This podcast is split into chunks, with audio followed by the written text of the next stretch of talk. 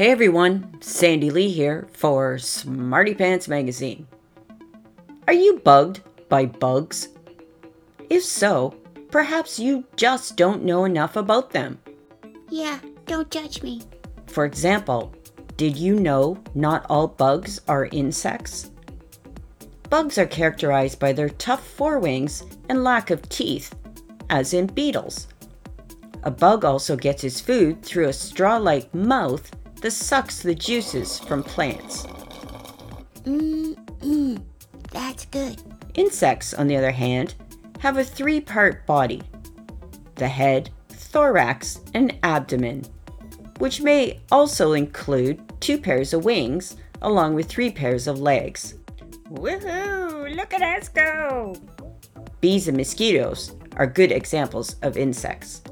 Yeah, we like to bug ya. Insects and bugs have been around for millions of years. Scientists estimate there are over 1 million species of insects on the Earth, and more are being discovered all the time. Yeah, we're not going anywhere. Another way to look at this is three out of four creatures on the planet today are insects and bugs.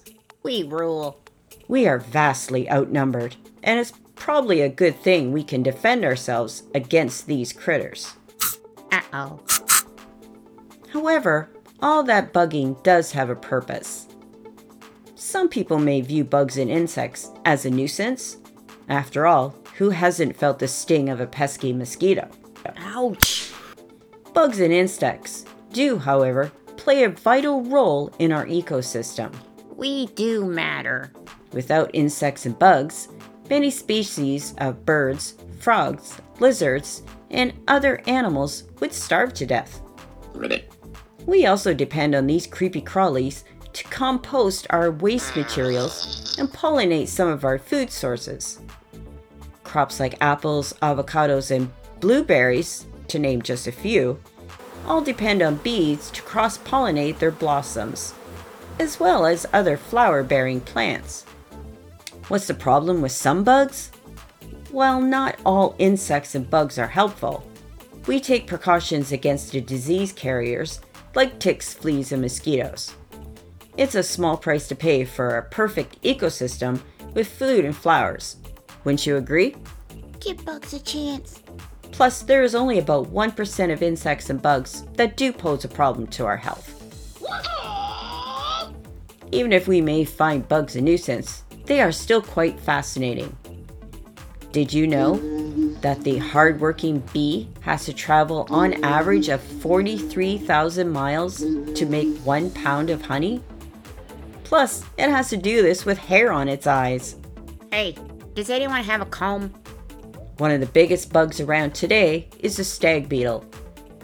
It can grow up to 4.7 inches long. Yeah, I'm huge. If this isn't creepy enough, it has two big protruding mandibles that resemble the antlers of a stag, hence its name. We use our antlers to wrestle with. If you think that bug is big, you are in for a surprise. Back in the prehistoric era lived a giant dragonfly, or griffin fly.